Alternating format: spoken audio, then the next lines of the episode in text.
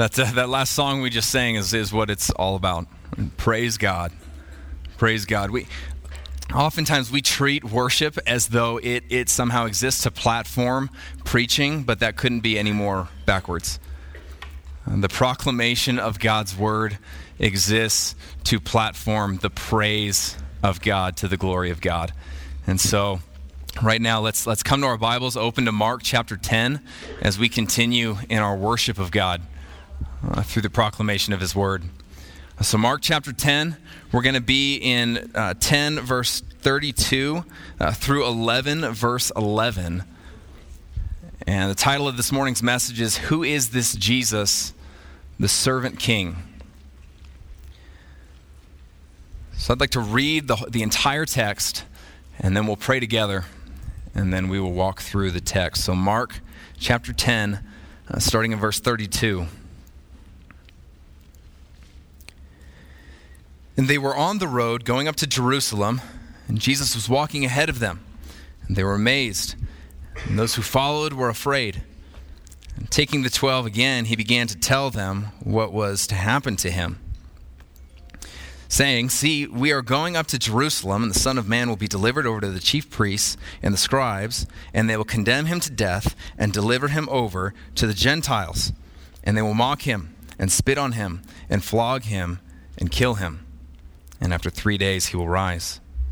And James and John, the sons of Zebedee, came up to him and said to him, Teacher, we want you to do for us whatever we ask of you. And he said to them, What do you want me to do for you? And they said to him, Grant us to sit, one at your right hand and one at your left, in your glory. Jesus said to them, You do not know what you are asking. Are you able to drink the cup that I drink, or to be baptized with the baptism with which I am baptized? And they said to him, We are able. And Jesus said to them, The cup that I drink, you will drink, and with the baptism with which I am baptized, you will be baptized. But to sit at my right hand or at my left is not mine to grant, but it is for those for whom it has been prepared. And when the ten heard it, they began to be indignant at James and John, and Jesus called them to him and said to them, You know that those who are considered rulers of the Gentiles lord it over them, and their great ones exercise authority over them. But it shall not be so among you. But whoever would be great among you must first, or whoever would be great among you must be your servant. And whoever would be first among you must be slave of all. For even the Son of Man came not to be served, but to serve, and to give his life as a ransom for many. In verse 46 And they came to Jericho, and as he was leaving Jericho with his disciples and a great crowd, Bartimaeus, a blind beggar, the son of Timaeus, was sitting by the roadside. And when he heard that it was Jesus of Nazareth, he began to cry out and say, Jesus, son of David, have mercy on me. And many rebuked him, telling him to be silent. But he cried out all the more, Son of David, have mercy on me. And Jesus stopped and said, Call him. And they called the blind man, saying to him, Take heart, get up, he is calling you. And throwing off his cloak, he sprang up and came to Jesus. And Jesus said to him, What do you want me to do for you? And the blind man said to him, Rabbi, let me recover my sight. Jesus said to him, Go your way. Your faith has made you well. And immediately he recovered his sight and followed him on the way. Now, when they drew near to Jerusalem, to Bethphage and Bethany at the Mount of Olives, Jesus sent two of his disciples and said to them, Go into the village in front of you, and immediately as you enter it, you will find a colt tied on which no one has ever sat. Untie it and bring it. If anyone says to you, Why are you doing this? say, The Lord has need of it, and will send it back here immediately. And they went ahead and found a colt tied at a, at a door outside in the street, and they untied it. And some of those standing there said to them, What are you doing, untying the colt? And they told them what Jesus had said, and they let them go. And they brought the colt to Jesus and threw their cloaks on it, and he sat on it.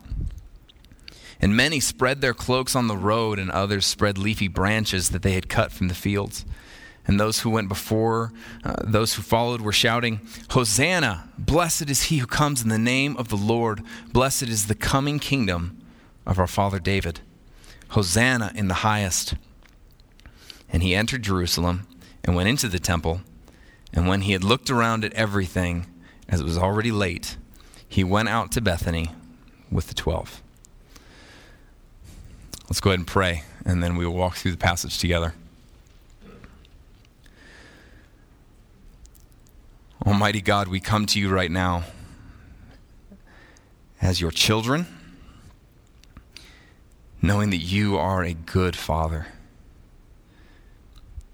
Thank you for adopting us into your family through the finished work of your Son, Jesus. Thank you for giving us your word. And thank you that it is inspired by your Spirit who dwells within us. And that you change us through your inspired word. God, I pray that this morning that we would be changed by what you have to say to us. And Lord, as, as we pray for another church every week, I, I want to pray for uh, Pastor Nathan Sherman and Christ Church of Albuquerque, which is uh, getting ready to be planted uh, here very soon.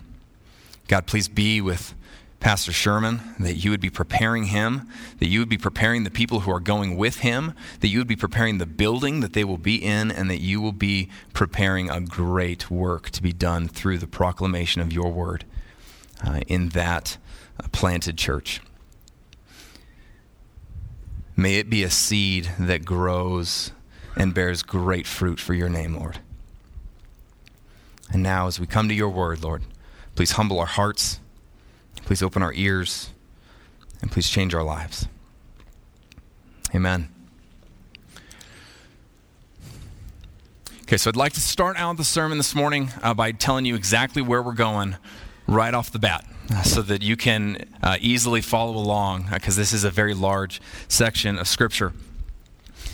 So, the main idea of this morning's message is this that a right understanding of Jesus as servant king will lead to a right response to Jesus as our servant king. I'll say that again a right understanding of Jesus as servant king will lead to a right response to Jesus as our servant king. And so I'd like to, to jump, first of all, go to verse 45 so that we can kind of see where this idea of Jesus as a servant comes from. Mark 10 45, Jesus says, For even the Son of Man came not to be served, but to serve, and to give his life as a ransom for many. Jesus comes right out and makes it very clear the Son of Man came to serve. That's Jesus, the Son of Man. Jesus came to serve, not to be served. So Jesus is a king, and that has been well established throughout Mark. I mean, through, through our entire time through the book of Mark, we've seen Mark establish that Jesus is a king. He is the Messiah. But Jesus makes it very clear what kind of king he is that he's a servant. So now let's jump back to verse 32. And we'll see how the disciples uh, miss this and, and ultimately how we miss it as well. So, there are three things that we see this morning. The first of which we see uh, is the danger of a wrong view of Jesus. The danger of a wrong view of Jesus. We see in verse 32 that, that the disciples are with Jesus and there's a crowd, and it says that some of them were amazed and afraid. Now, we, we can see as to why they would be amazed as they've been following Jesus and have been seeing things and engaging things with him, but why would they be afraid? Well, we have to remember that the people were expecting an earthly king. They were expecting the Messiah to take an earthly throne in Jerusalem. And that's where they're heading right now. They are going up the mountain to Jerusalem. And no doubt the people that are thinking that Jesus is going to take an earthly throne are thinking, what are the Romans going to do? Jesus isn't just going to waltz in there and the Romans are just going to give it to him. They're thinking something's going to happen. Anybody following Jesus, that would likely incite fear in them. Uh, but Jesus blows up this expectation for them in verses 33 and 34 uh, when he foretells the kind of king that he is. Look at verse 33. He says, See, we are going up to Jerusalem, and the Son of Man will be delivered over to the chief priests and the scribes, and they will condemn him to death and deliver him over to the Gentiles. And they will mock him and spit on him and flog him and kill him. And after three days, he will rise. So Jesus could not have said that any more plainly, any more clearly. Hey guys, we're going to Jerusalem. I'm going to die. Could not have said it any clearer than that. But yet, the disciples didn't get it. They didn't see this. How do we know this? Well, we see James and John misunderstanding the kind of king that Jesus is.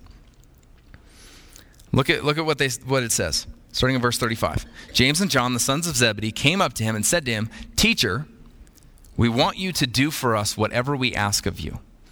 First of all, huge red flag, right?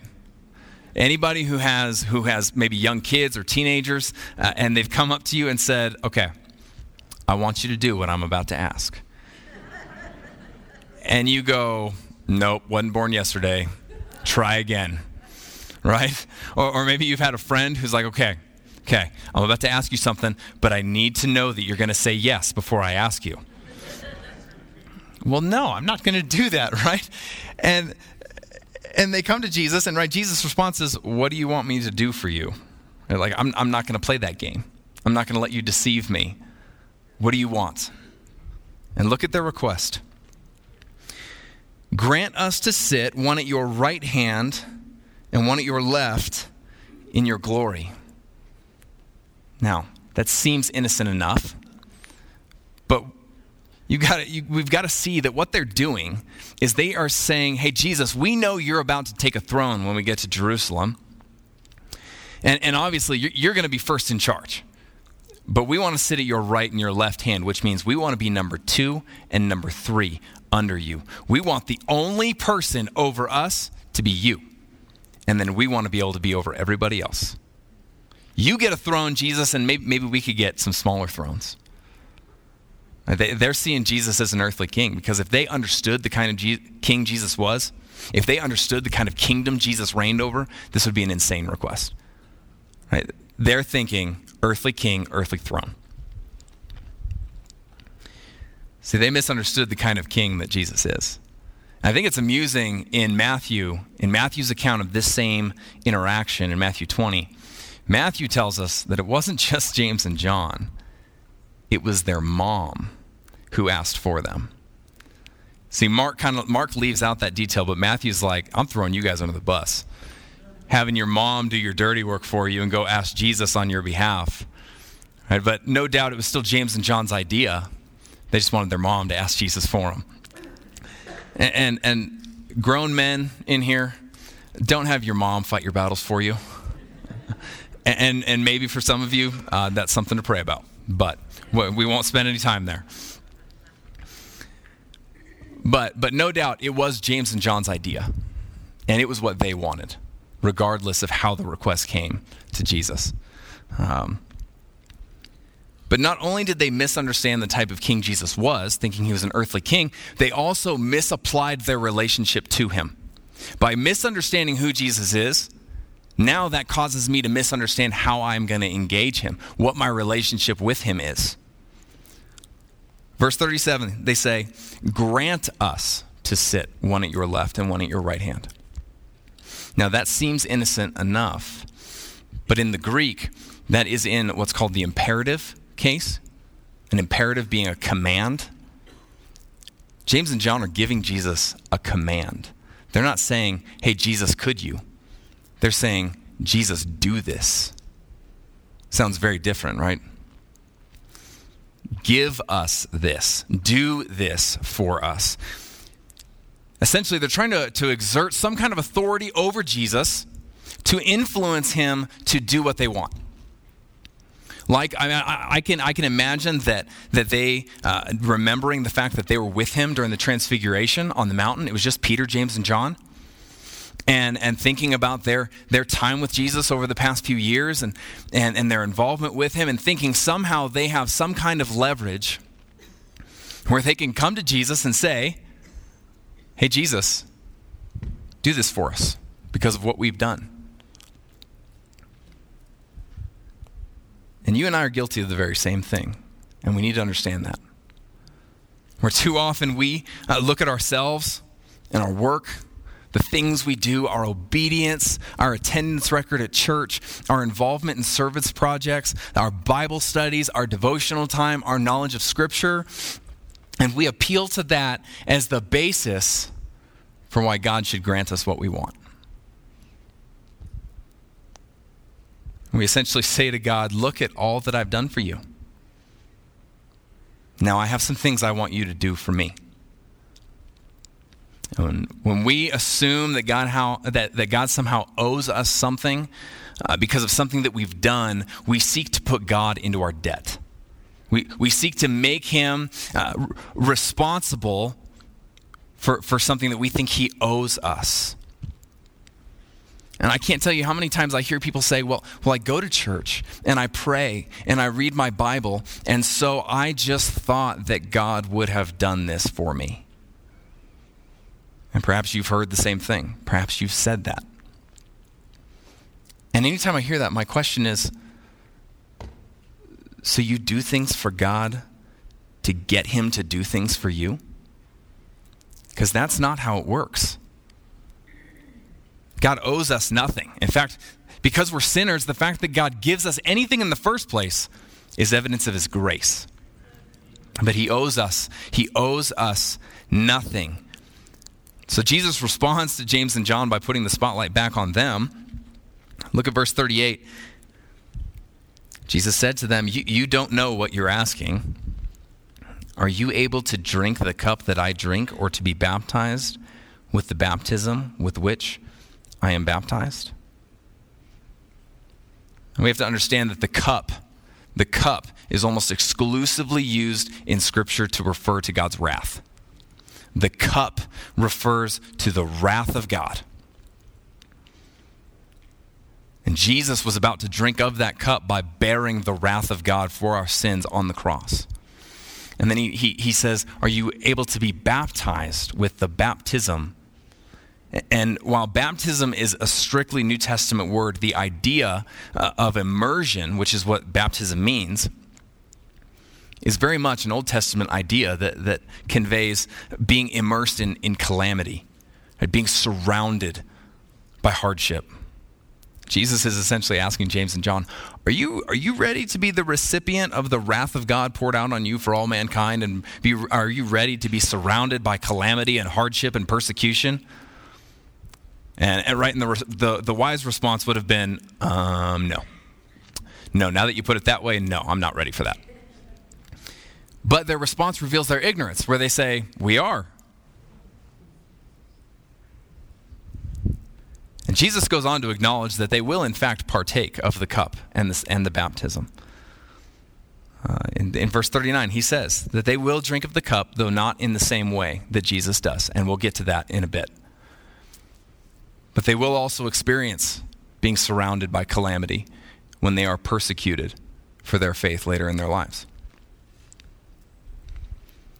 But ultimately, James and John made a huge mistake by seeing Jesus only as they wanted to see him and then responding to Jesus according to their assumptions.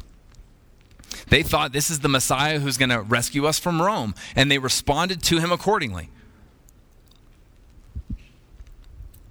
And we should be so careful to not do the same thing. See, we too often we try to tell Jesus who he is. We try to tell him who he is and then we respond to him according to who we want him to be. We choose the attributes of him that we like and we ignore the rest. And, and in the way that we talk and in the way we live, we so often communicate an attitude that says, Jesus, just be cool with my sins, be tolerant of my lifestyle, be loving toward me. I don't want to hear about wrath. I don't want to hear about judgment. I don't want to hear about justice. Just, just love me for me. And we, we tell Jesus who he is. Jesus, you would never send somebody to hell. We tell him who he is instead of letting him tell us who he is, where he very much speaks of the wrath and the justice of God. And he, is, he speaks of hell more than anybody else in the Bible, but yet we make such a habit of telling him who he is and then responding to him accordingly.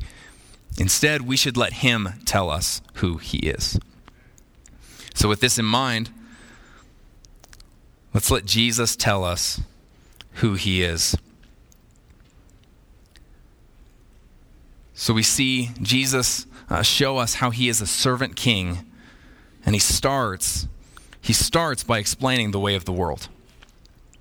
Verse 42 Jesus called them to him and said to them, You know that those who are considered rulers of the Gentiles lord it over them, and their great ones exercise authority over them. That, that phrase, uh, the, who are considered rulers of the Gentiles, literally can be translated those who think they are rulers. See, oftentimes we assume that we have authority that we don't, or we assume that we have more authority than we actually have, and then we engage those around us according to that authority that we want to have, not necessarily what we actually have. And this doesn't just mean in political or work related realms, this, we also do this in our personal life. When we demean others, try to put down others, as a means of elevating ourselves or getting what we want. Reminding others of ways that we've come through for them in order to put them in our debt, making them think they owe us something because of what we've done in the past.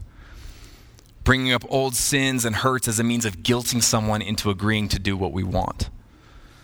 Using a position of authority for personal gain instead of the betterment of others and the glory of God. And Jesus responds to this in verse 43 by saying, It shall not be so with you. If you call yourself, if you call yourself a follower of Christ, th- this way of functioning, holding things over the heads of others, is unacceptable. We cannot function the way that the world functions. It's unacceptable for a believer to use anything against another person in order to coerce or manipulate them. It's unacceptable for a spouse to use past hurts or past sins as, as a bargaining chip in their marriage against their spouse. It's not okay to use your position at work or in the church to manipulate people into doing what you want. That's the way the world works. But Jesus has a very different way that his disciples should work. He says, But whoever would be great among you must be your servant, and whoever would be first among you must be slave of all. So it's important that we note that Jesus uses two different terms that in English sound similar, servant and slave. We have kind of kind of similar ideas in English as to what those mean, but but in Greek they're totally different. A servant in Greek is, is a literally an intermediary for someone else in a transaction. You work on behalf of someone else. You think of a business transaction where uh, if you are the servant, you go and enact the transaction, but it's on behalf of your employer. A slave is literally a bond servant, someone who is purchased to serve. You're owned by someone. One is who you work for, the other one is who owns you. And Jesus says, if you want to be great, you got to be both. Essentially saying, work on each other's behalf as though you belonged to each other. Now, this idea in our Western society of, of serving others is already received uh, pretty poorly. But then when you, when you consider our history as a nation, the idea of slavery and being owned by someone is repulsive to our culture. Repulsive. And, and, so we hear that word and we instantly think of, of that kind of slavery and we go, no, no one owns me. No one owns me. I serve no one. At least that's the way that our society functions. And I think that Jesus anticipates this response. He anticipates this objection. I don't. I, I work for me. I, I'm not owned by anybody. I'm my own person. Because then he, he follows up by saying, "For." Okay, that, that word, anytime you see that, you need to look at what comes after and what comes before because it serves to link the two. So Jesus goes on in verse 45 to explain why the disciples should conduct themselves in this manner, why they should be ready to serve one another, why they should be ready to, to act as though they were owned by another. It says, For even the Son of Man came not to be served, but to serve and to give his life as a ransom for many. Jesus says, Why should you serve like this? Why should you serve one another? Why should you put yourself aside as though as though you didn't belong to yourself? He's saying because I did it first. Because Jesus did it first. Jesus shows us the way of the servant king as, as he says, guys, you, you know the, that no servant is above his master, right? And I came to serve. So if I came to serve and you are my disciples, then you should serve one another because I set the example for you to follow. So, what does it look like then? What does it look like for Jesus to be a servant? Well, he tells us in verse 45. It says, And to give his life as a ransom for many. We talk so often about serving God and serving Christ without ever making mention of the fact that Jesus was a servant first. We talk about the love of God and the grace of God as the basis for our service, all the while forgetting that Jesus told us that the basis for our service should be the very fact that he served first. And what ends up happening is that we end up seeing ourselves as the servant first. And then when I see myself as a servant, forgetting that Jesus was the servant first, then we use language like, because of what God has done, I must. Or because of the death of Christ, I have to. We essentially respond to God out of obligation, not of duty. We make serving God a matter of paying Him back. Now, now serving God is very much a biblical idea.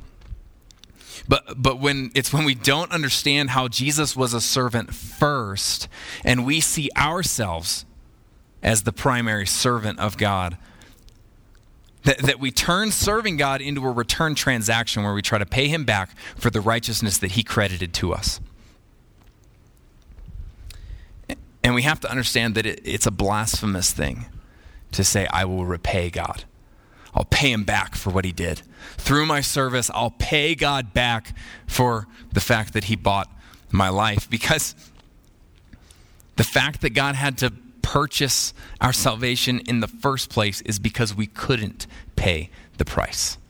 So my attempts to earn God's favor or somehow pay him back through my works are foolish because I could never pay the price in the first place. See, Jesus came to serve by laying his life down as a wrath absorbing sacrifice that would pay for my sins and your sins and the sins of everyone who would put their faith in him. He didn't come to be served, he came to serve. Now, the idea of Jesus as a servant tends to make us recoil a little bit, tends to kind of make us a little nervous to refer to him that way. A lot of times our response is no, I will not think of Jesus in such a lowly way. I will not demean him to the level of a servant and it's if you if you feel that way it's okay. I think a lot of people feel that way but there are two things you need to know. There are two things you need to hear. If that's how you feel if i, I, I won't i won't see jesus as a servant. First of all you're in good company because that was peter's response when jesus washed the disciples feet in john chapter 13 jesus doing the lowest task of the lowest servant and washing the disciples' feet. And what was Peter's response? No, you will not do this. I will not let you wash my feet. And Jesus' response to, to Peter was, If I don't wash you, you have no share with me. And his response would be the same to us. If you don't let me serve you, if you don't let me be a servant first, you'll have no share with me. To which our response should be the same as Peter's, right? Peter's response when Jesus said that to him, he said, Then not just my feet, but my hands and my head as well, right? All of me. And that should be our response to Jesus too. When we hear of Jesus as a servant, our response to him shouldn't be no. It should be okay. If to have part with you, I must let you serve me, then Lord, serve me in whatever way you see fit. That's the first thing. The second, if you are cautious uh, to see Jesus as a servant, is that Jesus being a servant is only a negative thing if it somehow means that he's lower than we or it somehow means that we deserve for himself or for him to lower himself. But that's not the case at all. The reality is that Jesus emptied himself, became a servant for of his own accord for the purpose of God the Father. Had nothing to do with what you or I brought to the table. It had everything to do with what God brought to the table, his purposes and his glory. And so Jesus saying that the Son of Man came to serve, not to be served, is his choice, his doing, and has nothing to do with anything you or I did. In fact, the truth that Jesus is a servant is incredibly significant because it reinforces it reinforces the truth that we are wholly dependent on him. Because I cannot do a thing if Jesus doesn't serve me. If Jesus doesn't love me, if he doesn't take it on himself to bear my burdens and to carry me, I'm hopeless. I am not self sufficient in any way, especially when it comes to my own salvation. I have no ability in myself to accomplish anything to honoring to God. I must be dependent on Jesus. And Jesus being a servant first reinforces that. So we would be so wrong to hear these words of Jesus and to respond by saying, then this is what I must do. Okay, because of what you've done, God, now here are all the things I have to do. Instead, our response should be that of thanksgiving and praise and worship and glad exclamation that I am not deserving of this kind of love and that I take no credit for the fact that I receive this kind of love, for the creator of the world to come down and take the form of a servant and pay my ransom. And I not only take no credit, but I also recognize that I could never pay God back. And so I would not be so foolish as to try. Instead, I receive it through faith, utterly, totally, eternally being dependent on Jesus as my greatest hope and my greatest joy. You see what Jesus uses this word ransom in, uh, in, in, verse 45. And, and what we have to understand is that within that word in the Greek is the exact same root word that is in the Greek word for redemption. They share the same word. So, to get an idea of this, Paul tells us in Romans chapter 3, verse 23 through 25. He says, For all have sinned and fall short of the glory of God and are justified by his grace as a gift through the redemption that is in Christ Jesus, whom God put forward as a propitiation by his blood to be received by faith. Through the redemption that is in Christ Jesus to be received by faith. See, the way that we respond to Jesus as our servant king is to receive this gift of service for our ransom by faith. How do we know this, though? How do we know this? And how can we see what this looks like? Well, Mark goes on to recount an exchange between Jesus and a blind man named Bartimaeus uh, in this next section. And in it, we see the result of a right view of Jesus. We see the result of a right view of Jesus. Now, we don't have time to just read, read back through it again, but you, you, remember Jesus is leaving Jericho, going up to Jerusalem, and as they're heading up, this blind man named Bartimaeus starts crying out to Jesus, Son of David, have mercy on me. See, the first thing that we notice is that a, the result of a right view of Jesus is resp- responding in humility. The confession, Son of David, have mercy on me, is the acknowledgement, first off, of the kingship of Jesus. Son of David, the, the heir to the eternal throne that was promised to King David. Bartimaeus is saying, You're a king. Have mercy on me is the recognition that he needs Jesus to do something for him that he can't do for himself. It's the recognition that Jesus is a servant. See, where the disciples responded to Jesus in arrogance and assumption, Bartimaeus responded to Jesus in humility. Where the disciples told Jesus uh, who he was and responded accordingly, Bartimaeus uh, responded to Jesus according to the truth of who he actually was. Jesus calls Bartimaeus to him in verse 51.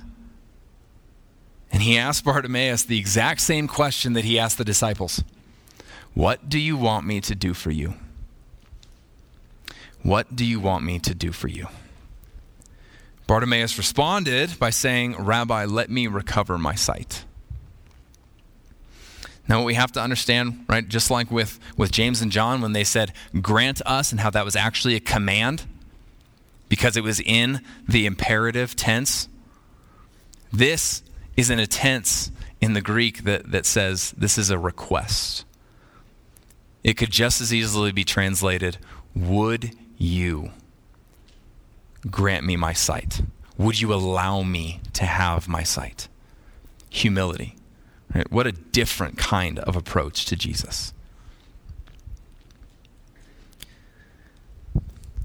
See, Bartimaeus had a right understanding of Jesus as a servant king, and it led to a right response to Jesus as his servant king.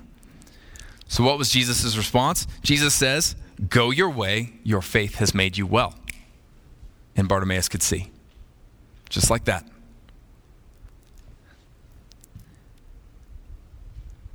And what was Bartimaeus' response? Look at, look at the end of verse 52. And immediately he recovered his sight and followed him on the way. We, we have to understand the, the, the gravity of this moment because it's very easy to miss these things when we're just reading it on the page. Put yourself in the shoes of a blind man who is begging. Perhaps you've been blind for years, maybe your whole life. And Jesus comes to you and you ask him to give you your sight back, and he does. And then he says, Go your way. You can go anywhere now. You can go see anybody. You can go see any place. Imagine the people that he knew. Perhaps he had loved ones he had never seen. Maybe he had kids. Maybe he had a wife. Who knows? Maybe he had spent time in a marketplace and heard sounds and smelled smells, but had no idea what anything looked like. Imagine that's you, and your eyes are opened, and you can see. Where's the first place you're going? Who's the first place you want, or who's the first person you want to go see? What is the first sight that you want to behold with your new vision?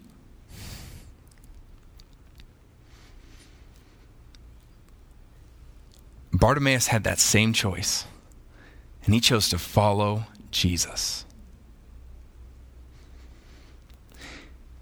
And when you put yourself in his shoes, and when you put yourself in that place of, I was blind and now I can see, and you think of that place or that person that you would want to go to first,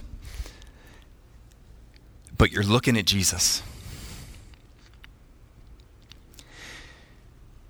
Does the idea of leaving those things to follow him give you more joy so that you would go follow him? Is that your response to Jesus? Is that your response to Jesus when he heals you, when he saves you, when he redeems you? I hope it is. See, when I see how Jesus served me, loves me, redeems me, restores me, heals me, I long to follow him. When we come face to face with Jesus, when we behold who he is and how he served us, and how he is also our king, it should drive us to respond in obedience. Not out of obligation as a means of paying him back but as a means of thanksgiving in which, in which we say, There is nothing as valuable and as enjoyable as allowing you to serve me and ransom me and love me. Just let me follow you. Just let me follow you. And I pray, I pray that that would be every single one of our responses this morning. Jesus, for all you have done, I just want to follow you. You served me. You don't need me to serve you. I just want to follow you. Lastly, when we see Jesus rightly, we see him as he means to be seen. Verses, uh, chapter 11, verses 1 through 11, we see Jesus riding into Jerusalem, uh, and, and this, is, this is very much a king's entry. You see, kings who had conquered would ride into town on a horse, and there would be crowds to receive them. And they would lay palm branches and cloaks on the ground, and, and it was a means of elevating the king and giving him honor. And it's as if uh, Mark anticipated that the reader is wondering uh, wait, what happened to this king stuff? All you've been talking about is Jesus serving. I thought he was a king. And Mark brings us back to say, yes, he is a king. But something's different about this king. He's not riding on a horse, he's not riding on a glamorous animal that is well adorned. He's riding on a donkey. Now, this is a fulfillment of a prophecy in Zechariah about the Messiah. But it's also a way of showing Jesus is not an earthly king. Jesus is a humble king, he is a servant king. And we see people throwing their cloaks on the ground in front of him. Verse 7, and they brought the, the colt to Jesus, threw their cloaks on it, and he sat on it, and many spread their cloaks on the road. A cloak uh, was an outer garment. Okay, you had an undergarment, and then you had an outer garment. Clothes have come a long way since then. And they had this, this just very, very basic outer fabric that was very thick, and they would wear it, and it served many purposes. It was the closest thing to being an absolute life essential that you could get without being food or water. I mean, they, they used the cloak to shield them from bad weather, to keep them warm when it was cold, it served many purposes, and they are taking these things off and laying them on the ground for Jesus' colt to walk on. What we have to understand is that, that that garment, it was not just a piece of fabric. It, it was a source of security. It was a source of comfort. It was a necessity for their daily lives. And by taking it off, they were vulnerable. They were exposed. And what would it look like today for us to do the same thing? What, what things in our lives would serve as the cloak that we lay down before our King to give him honor and glory in our lives? Just ask yourself what, what things are important to me that I would be willing to lay at the feet of my servant king in response to who he is. Maybe, maybe the way you use your home, who you invite into your home, maybe the way you use your money. Do I hoard it for myself or do I lay it at the feet of Jesus to honor him for his purposes? My plans, This has been a big one for me. Just ideas about the future and plans and, and the security that comes with that, or the perceived security that comes with that, and saying, I'll lay this down if I could just have more of you. What things in our lives would we be willing to lay down before Jesus? Even if it meant that we were vulnerable, even if it meant that we were exposed, even if it meant that we weren't secure anymore. But we say, Jesus, I'll gladly lay this down if I can just have more of you.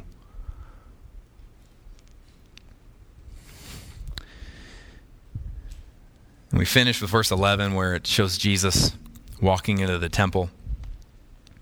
And it was late, but it says that he looked around at everything. And next week we'll see what Jesus saw and how he responded to what he saw. But Jesus has shown us the danger of having a wrong view of him. He's shown us who he is so that we can have a right understanding of him. And then we see the result of a right response to Jesus. So, how will you respond to Jesus as a servant king? Will you elevate yourself based on your preconceived notions of who Jesus is, or will you respond to him rightly because of who he truly is? And as you see, we have the communion tables out this morning, and I can think of no greater way to, to meditate on the servanthood of Jesus than through communion, where Jesus laid down his life as a ransom for many. And if you remember earlier in the sermon, I, I, talked about how James and John would drink of the cup that Jesus mentioned, but in a different way. James and John drink of the cup in the same way that you and I do. Where Jesus drank of the cup of God's wrath, where he bore the wrath of God for the sins of mankind, that we could receive mercy because of the finished work of Jesus. You and I partake of the cup because we are recipients of God's mercy in light of the finished work of Jesus. And so, as you come, uh, we tend to have quite a traffic jam in the front, so if you can head to the back, please do that. Uh, but we have a gluten free option up front. We practice open communion here, which means that if you have put your faith in Jesus and you are a follower of Jesus, regardless of whether or not you are a member of this church, you are free to come and partake in communion with us. If you have not put your faith in Jesus, this is not for you. However, Jesus paid the price for your sin that you could receive mercy and salvation. And so, if you say, God, I want to honor you and follow you by confessing my sin and following your son with my life, then tell him that. Give your life to him and come take communion with us. So, with that, please come forward.